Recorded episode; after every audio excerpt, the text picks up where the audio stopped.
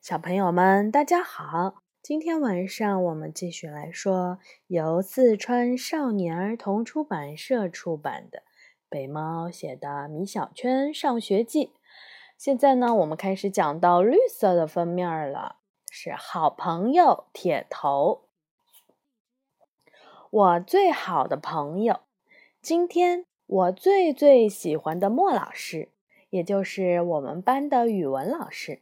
给我们布置了一个艰巨的任务，要求每个同学写一段作文，题目叫《我最好的朋友》。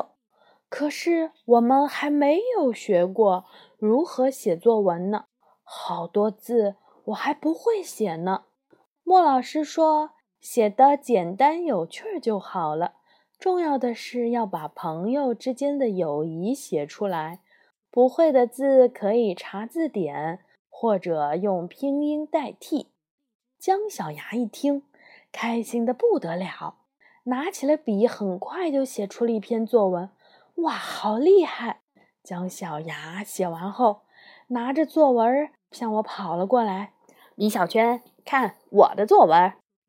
我一看姜小牙的作文，差点儿气得吐血。我最好的朋友。我最好的朋友叫米小圈，他的名字很逗，同学们都笑他，但我是不会笑他的。谁让我们是好朋友呢？不过他的名字真的是很逗，哈哈哈哈哈哈哈哈哈哈！你看，全都是哈哈哈哈。米小圈的头好圆呀，同学们都觉得像皮球，但我是不会这样认为的。谁让我们是好朋友呢？明明像地球仪嘛！哈哈哈哈哈哈哈哈哈哈！妈妈呀，你说姜小牙过不过分？居然在作文里嘲笑我！可是更过分的是，姜小牙把作文传给了前后左右、上中下的同学。大家看完了姜小牙的作文，都笑得趴在了桌子上。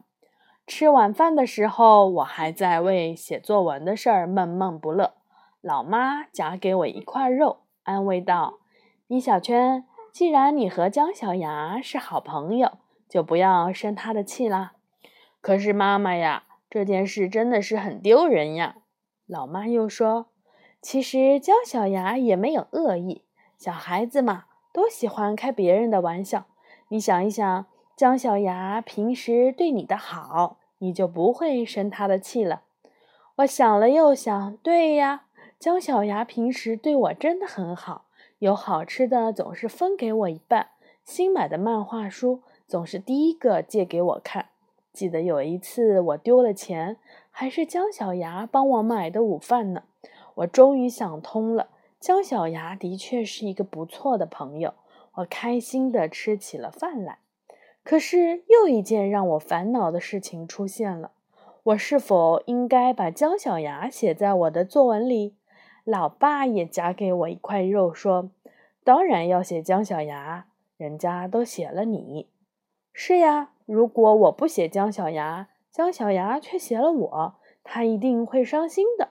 他伤心过度，就不会请我吃巧克力了。可是莫老师让写最好的朋友。铁头才是我最好的朋友呀，好为难呀！老妈很快帮我想了一个好办法，在作文里写姜小牙，在自己的日记里再写一篇关于铁头的，不就行啦？对呀，老妈真是个天才！为什么我没有想到这个办法呢？看来还是大人会骗人。老妈愤怒地说：“这怎么叫骗人呢？”哦，好吧，好吧。这不是骗人，是哄小孩儿，对吧？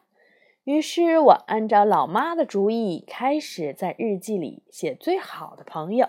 我最好的朋友，我有一个好朋友，是我幼儿园时候最最要好的朋友。他的名字叫铁头。铁头其实叫邢铁，但是他的头又大又硬，所以有一个小孩给他起了一个绰号——铁头。好吧，我偷偷的承认，那个小孩就是我。铁头因为这个绰号，哭了好几天。几天后，铁头突然觉得这个名字也不错，便开心的接受了。铁头的力气很大，但从来不欺负女孩。我的力气很小，所以总是被女孩欺负。嗯嗯嗯嗯。每次幼儿园里的女孩欺负我时，铁头都会很仗义的出手帮我。结果女孩哭着跑去找老师。晚上，铁头回到家就会被他的爸爸妈妈欺负了。铁头很能吃。特别能吃，我书包里的好吃的都被他吃光了。我觉得这是他最大的缺点。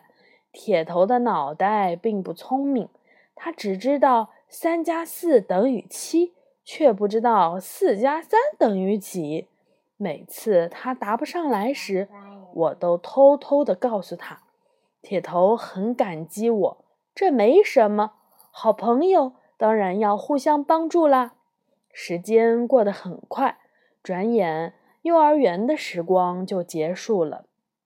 我们都上了小学，可是我和铁头却不在同一所学校，我们见面的机会也就很少了。铁头，米小圈，好想你呀！嗯，这就是米小圈关于铁头的故事的。好。今天晚上呢，就讲到这里了，小朋友们晚安。